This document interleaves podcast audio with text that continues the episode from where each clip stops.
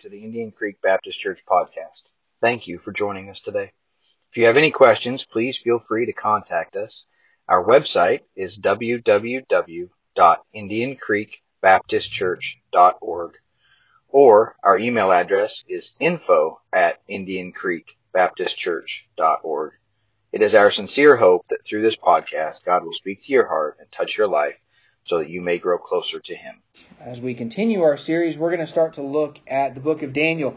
And we are looking at people that God has given us in the Bible as examples to give us lessons on how to walk with God or how not to walk with God. As we uh, looked at the book of Jonah, many of the lessons were uh, Jonah's failures to walk with God and to obey Him. As we looked at the book of Ruth, of course, Ruth, who was a Moabitess, was not even supposed to be uh, involved with the people of God, but God blessed and brought her into uh, the family of God. And then the book of Esther, and we saw Esther and Mordecai, uh, who did everything they could to hide the fact that they were Jews until the fact that all of the Jews were under persecution and ready to be executed. And then they finally drew a line in the sand and began to serve the Lord. Uh, the difference between the book of Esther and the book of Daniel, of course, is in the book of Esther, God is not mentioned uh, by name in the book of Esther. He's only briefly alluded to in the fact that the children of Israel fast, and that fasting always included a time of prayer to God. And that's really the only glimpse of God other than seeing the overarching theme of God's providing hand through all of this. The difference with the book of Daniel is from the very beginning, we understand that God is very much involved in the book of Daniel. Uh, so as we start Daniel chapter 1, we also need to understand that it's Daniel and Daniel's uh, character and Daniel's walk with God that paved the way for men like Ezra, men like Nehemiah, and even Esther as she was becoming queen of uh, this group, uh, of this empire. It's men like Daniel, uh, and Daniel very specifically, who paved the way and allowed the kings that ruled at this time that were that had Israel as captives to see the one true God. And God used those Gentile kings to rebuild the temple, to re- rebuild the walls of Jerusalem in Nehemiah, and then to save his people in the book of Esther. So, Daniel chapter 1 is where we're going to start. And the Bible says in Daniel chapter 1 and verse number 1 In the third year of the reign of Jehoiakim, king of Judah, came Nebuchadnezzar, king of Babylon, unto Jerusalem, and besieged it. And the Lord gave Jehoiakim, Jehoiakim, king of Judah, into his hand, with part of the vessels of the house of God, which he carried into the land of Shinar, to the house of his God. And he brought the vessels into the treasure house of his God. And the king spake unto Ashpenaz, excuse me, the master of his eunuchs, that he should bring certain of the children of Israel, and of the king's seed, and of the princes, children in whom was no blemish, but well favored and skillful in all wisdom and cunning, in knowledge and understanding science, and such as had ability in them to stand in the king's palace, and whom they might teach the learning and the tongue of the Chaldeans. And the king appointed them a daily provision of the king's meat and of the wine which he drank, so nourishing them three years, that at the end thereof they might stand before the king. Now among these were of the children of Judah Daniel, Hananiah, Mishael, and Azariah, unto whom the prince of the eunuchs gave names for he gave unto Daniel the name of Belteshazzar, and to Hananiah of Shadrach, and to Mishael of Meshach, and to Azariah of Abednego. But Daniel purposed in his heart that he would not defile himself with the portion of the king's meat, nor with the portion, uh, sorry, nor with the wine which he drank. Therefore he requested of the prince of the eunuchs that he might not defile himself. Now God had brought Daniel into favor and tender love with the prince of the eunuchs and the prince of the eunuchs said unto Daniel, I fear my lord the king, who hath appointed your meat and your drink. For why should he see your faces worse liking than the children which are of your sort? Then shall ye make me endanger my head to the king. then Daniel said to Melzar, whom the prince of the eunuchs had set over Daniel, Hananiah, Mishael, and Azariah, Prove thy servants, I beseech thee, ten days, and let them give us pulse to eat and water to drink and let our countenances be looked upon before thee, and the countenance of the children that eat of the portion of the king's meat, and as thou seest, deal with thy servants. Let's pray. Father God, again, we love you. And we thank you so much for leaving your word for us. Lord, a more sure word of prophecy.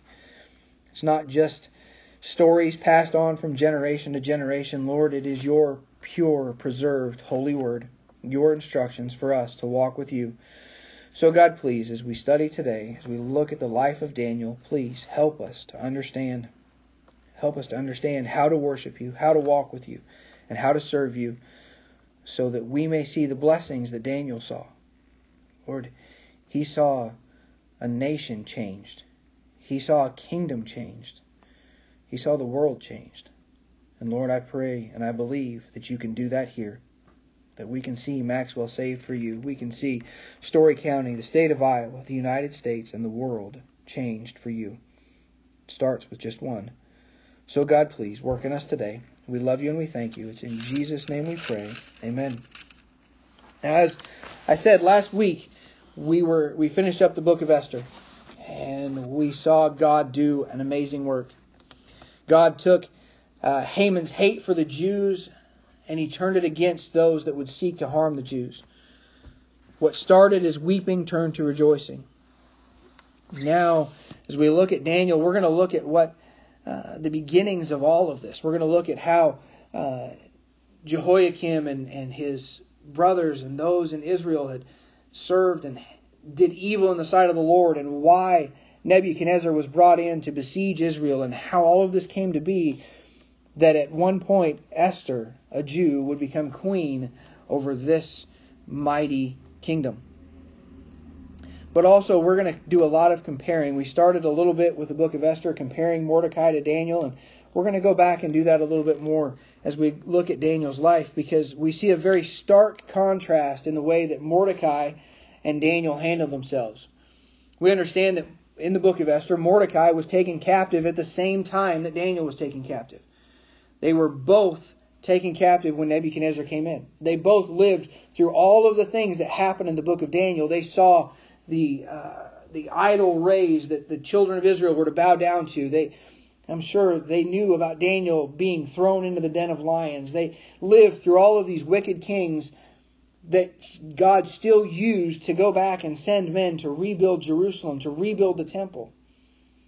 But Mordecai and Daniel handled themselves very differently. Mordecai hid the fact that he was a Jew. And then when it did come time for him to draw his line in the sand, he drew his line in the sand and did it in such a way that it offended all those around him and put his entire nation in jeopardy. Daniel, on the other hand, as we're going to see, as we've, we've already looked at a little bit this morning, we've read in our text, Daniel's going to draw that line in the sand immediately. He's going to make it known from the very beginning. And we're going to see a very different reaction of all of the kingdom. But I want to start back in 2 Kings chapter 23 because as the book of Daniel starts, it brings in another name. In the third year of the reign of Jehoiakim, king of Judah, came Nebuchadnezzar. So let's go back to 2 Kings chapter 23, and we're going to take a brief look at Jehoiakim and see just who he was. Uh, 2 Kings chapter 23.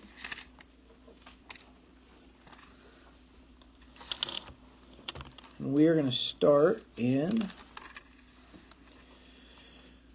verse number 28.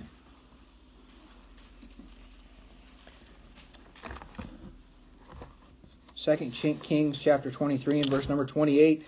The Bible says, Now the rest of the acts of Josiah and all that he did, are they not written in the book of the Chronicles of the kings of Judah? I know that Josiah is not Jehoiakim. But Josiah is the youngest king of Judah. He began to reign, reign over Judah when he was eight years old. And Josiah is known for doing what was right in the sight of the Lord. If you go back through chapter 23 and into chapter 22, 22, you see all these great things that Josiah had done, all the things that he had removed, the idols and the, the Sodomites, everything that he had removed from the kingdom of Judah in order to serve God. But then we continue in verse number 29, it says, In his days, Pharaoh Necho, king of Egypt, went up against the king of Assyria to the river Euphrates, and King Josiah went up against him, and he slew him at Megiddo when he had seen him. And his servants carried him in a chariot dead from Megiddo and brought him to Jerusalem and buried him in his own sepulchre. And the people of the land took Jehoahaz, the son of Josiah, and anointed him and made him king in his father's stead. Jehoahaz was twenty and three years old when he began to reign, and he reigned three months in Jerusalem. And his mother, mother's name was Hamutal, the daughter of Jeremiah of Libnah. Verse number 32 And he did that which was evil in the sight of the Lord, according to all that his fathers had done. And Pharaoh Necho put him in bands at Riblah in the land of Hamath, that he might not reign in Jerusalem, and put the land to a tribute of an hundred talents of silver and a talent of gold. And Pharaoh Necho made Eliakim, the son of Josiah, king in the room of Josiah his father, and turned his name to Jehoiakim, and took Jehoahaz away, and he came to Egypt and died there. And Jehoiakim gave the silver and the gold to Pharaoh, but he taxed the land to give the money according to the commandment of Pharaoh. He exacted the silver and the gold of the people of the land, of every one according to his taxation, to give it unto Pharaoh Necho. Jehoiakim was twenty and five years old when he began to reign, and he reigned eleven years in Jerusalem. And his mother's name was Zebudah, the daughter of Pedaiah of Rumah. And he did that which was evil in the sight of the Lord, according to all that his fathers had done.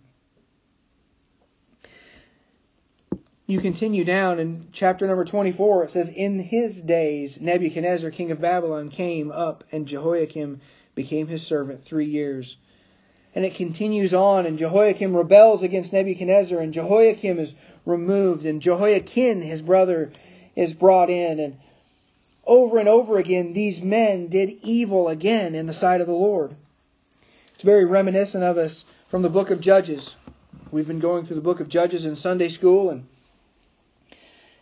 before every judge, we see that Israel does evil in the sight of the Lord. They go and they turn against the Lord and turn to the, the gods of the land. And this is no different. But at this point, God has had enough. It's not that he's come to a point where he's had enough. He knew that all of this was going to happen. But he also knows that from this point on, it's going to be very rare for the children of Israel to follow God that there are only going to be a few, a remnant, that will follow him rather than the whole. That never again is the entire nation going to be turned back as it was in the book of Judges, as it was in the time of David, as it was in the time of even Josiah. We know that Josiah was a great king. He followed God. The nation followed God because of Josiah. So where's the disconnect that his son would do evil in the sight of the Lord? I really don't know. And that's not what we want to get into completely here today. But now we need we understand the time frame and the existence why Nebuchadnezzar has come in and taken Jerusalem. Now let's take a look and see why Daniel is brought into this story. As we look back in Daniel chapter 1 in verse number 3, says, And the king spake unto Ashpenaz, the master of his eunuchs, that he should bring certain of the children of Israel, and of the king's seed, and of the princes. The king, Nebuchadnezzar, made a decree that certain, not all, of the royalty, the king's, the king's seed, the princes, they had to meet a certain requirement, would be brought in before him. That requirement continues in verse number four. Children in whom was no blemish, but well favored skillful in all wisdom, wisdom and cunning in knowledge, understanding science, and such as had ability in them to stand in the king's palace, and whom they might teach the learning and the tongue of the Chaldeans. There were some very specific things that this king Nebuchadnezzar was looking for. He was looking for the best of the best. He was looking for those that would be able to stand and be a blessing in the kingdom rather than be a curse. When we continue on in, in Daniel chapter 1, we understand that God left, or that Nebuchadnezzar left a remnant in Jerusalem, but those were the ones that really couldn't do anything. Which makes me think, as we look back at Mordecai and we compare Mordecai and Daniel, it makes me wonder why Mordecai ended up where he was. Because it was not new for the king to want to bring in the Jews. You see, Nebuchadnezzar had some respect for the God of heaven even before he knew the God of heaven. Nebuchadnezzar understood that not all Jews were dumb, and not all Jews were worthless, that there were people in them that could help him, and he sought them out.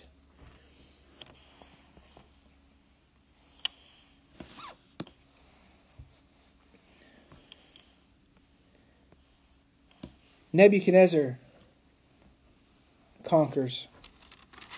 And Daniel fits this list of requirements. Not just Daniel, but Daniel and his three friends. Daniel and Hananiah, Mishael, and Azariah were all taken in because they were seen to have met all of the qualifications. They were seen, there was something different about them than about all the rest.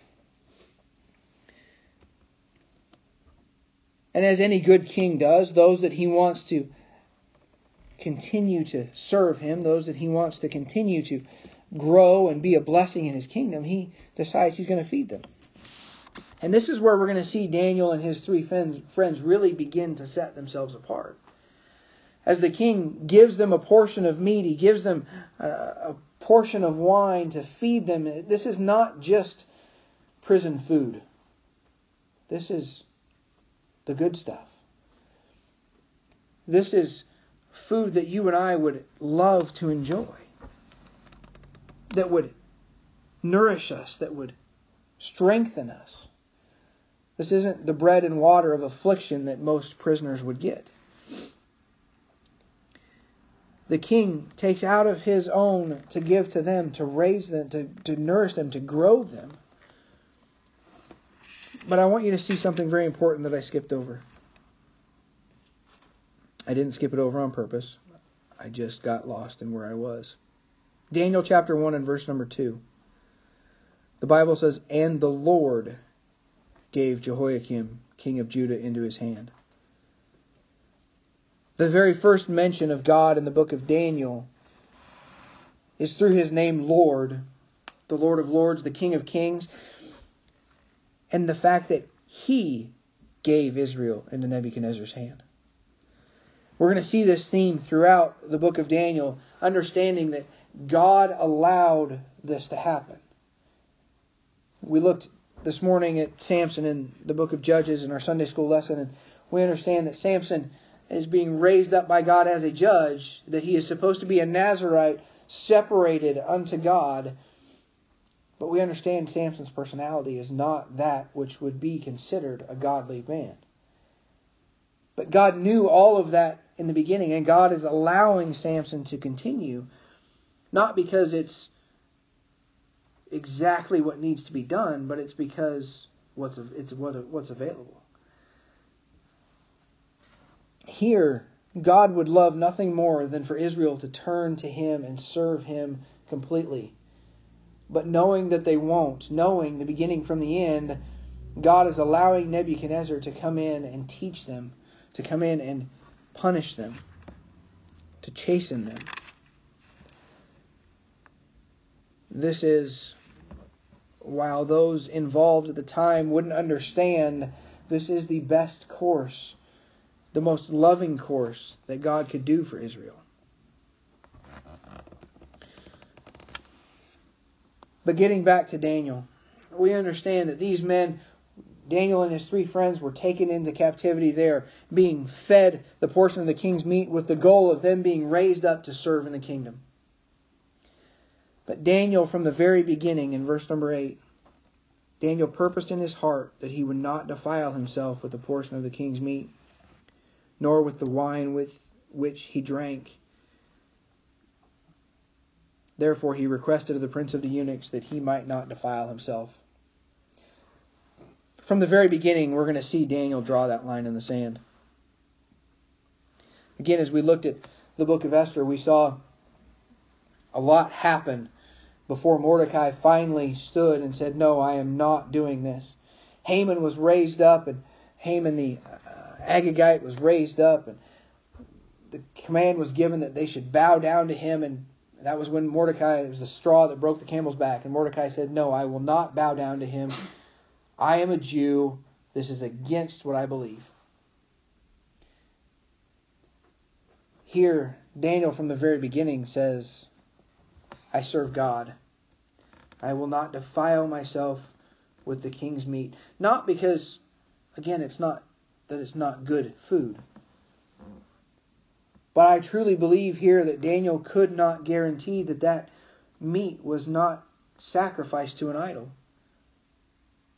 He wanted to remain clean to serve God.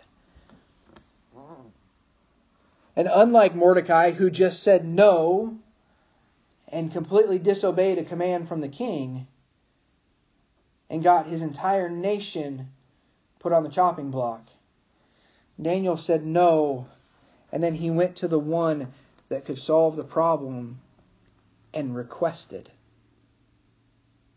That word request is a very important word.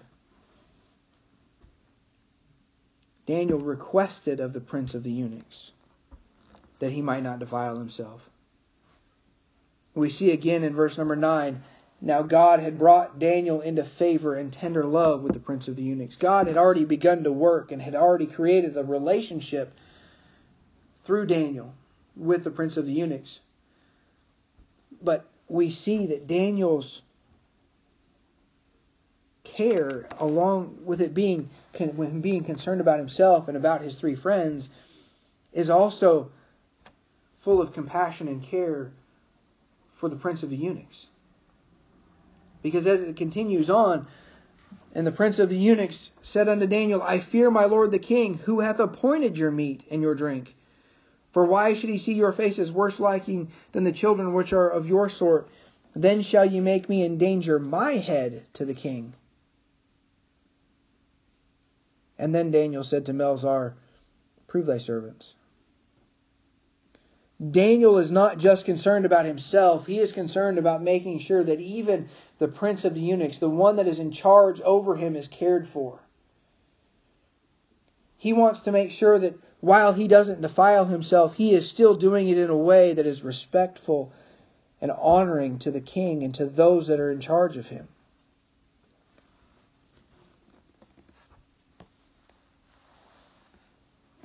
So he allowed a test. He put his own life on the line to prove his point. Mordecai put the entire nation of Israel on the line.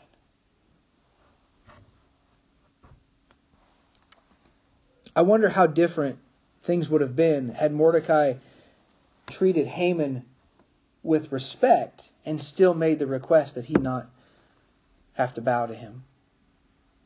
I wonder how much different if it would have been if he had gone to Esther and gone to the queen and said from the very beginning, We are Jews. We believe that our God does not want us to bow down to any idols or anyone besides him. What can we do to make this happen?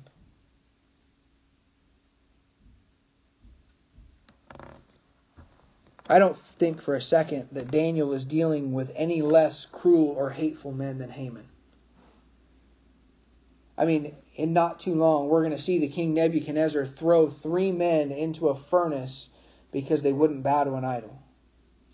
We're going to see him sacrifice his greatest warriors to throw those men into the furnace. Nebuchadnezzar was a cruel man, just as Ahasuerus was just as Haman was.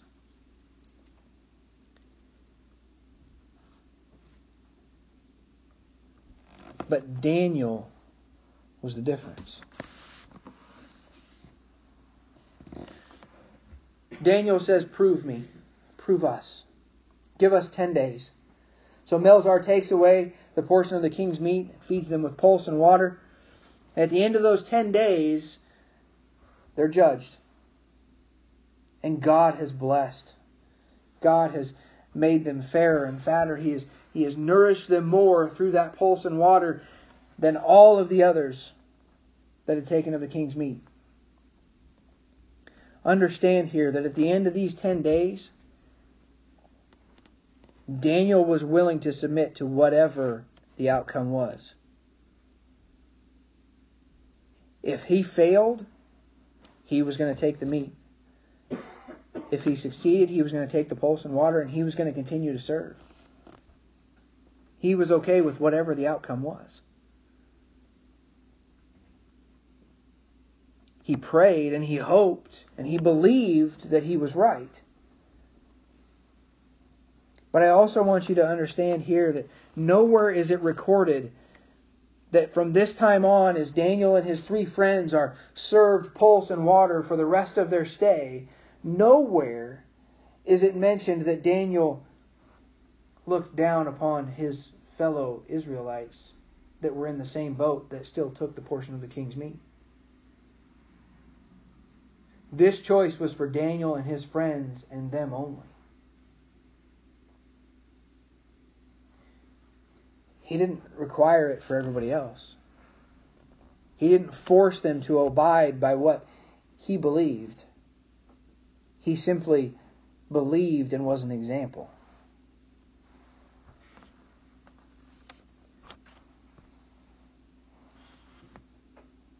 No one else was put in danger.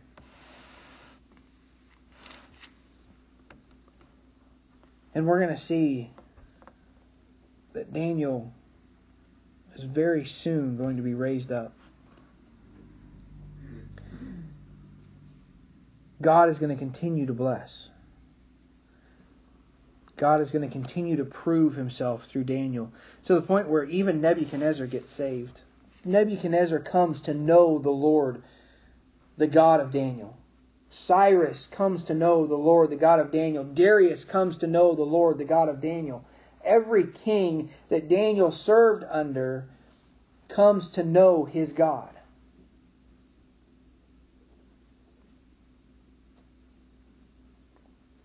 We saw in the book of Esther that Ahasuerus does know who God is. But every time it's mentioned, sorry, it's never he's never mentioned. God is never mentioned, but here over and over again these kings acknowledge who God is. They acknowledge that God is ruler, that God granted them the kingdom.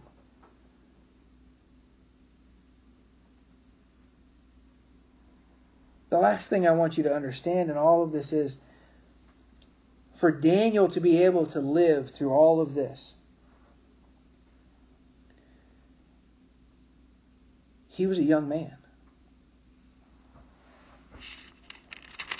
in Daniel, in chapter 1, in verse number 4, it says specifically, children in whom was no blemish. Children are easily moldable.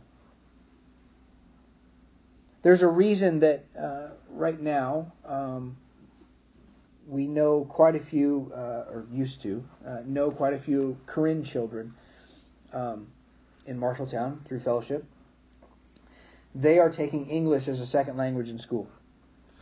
Learning English and speaking it quite well. There's a reason their parents are not. Most of their parents are not. It's because it's really hard. Once you're set in your ways, it's hard to, to change, to understand.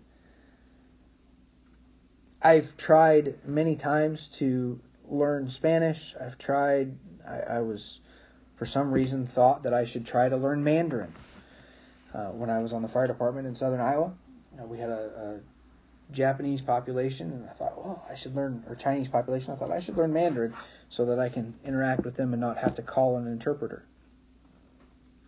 It was a mistake. The king wanted children.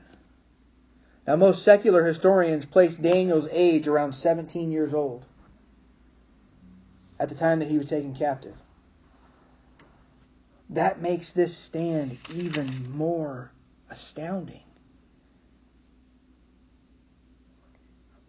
That a 17 year old young man would be able to stand up with the presence and the respect to say, Please don't make me do this. Let me prove myself this way. that this young man can make these great changes in the nation, in the kingdom.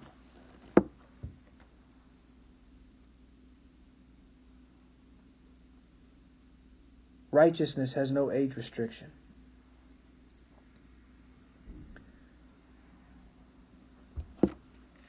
April 7th, we're, we're going to have the young men come and preach on Sunday night. We're going to have uh, the teenagers do the service. Not because I think it's going to be hilarious, not because I needed a good laugh, and not because I want to pick on them, but because they need to learn how to stand.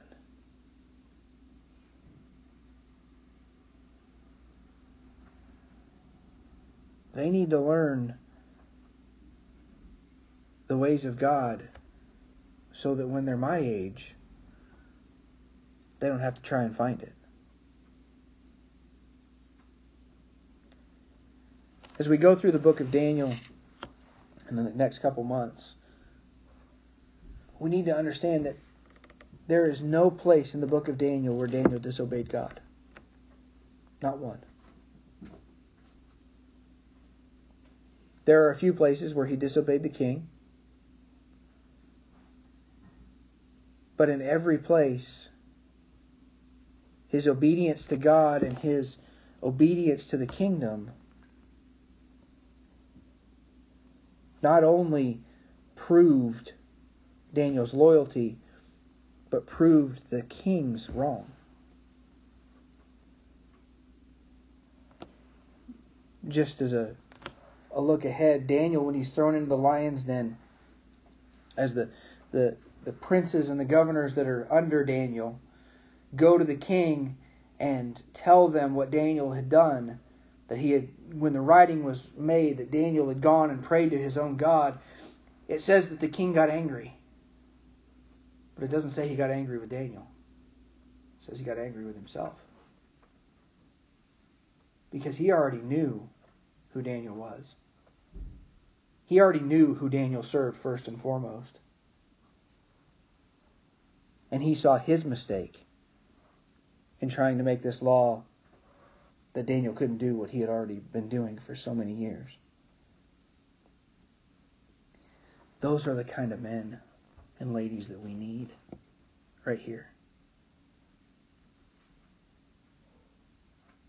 Men and women that the world sees serve God. And even when we disagree, we have the respect of others. We have respect for them, and they have the respect for us so that they can see where they're wrong.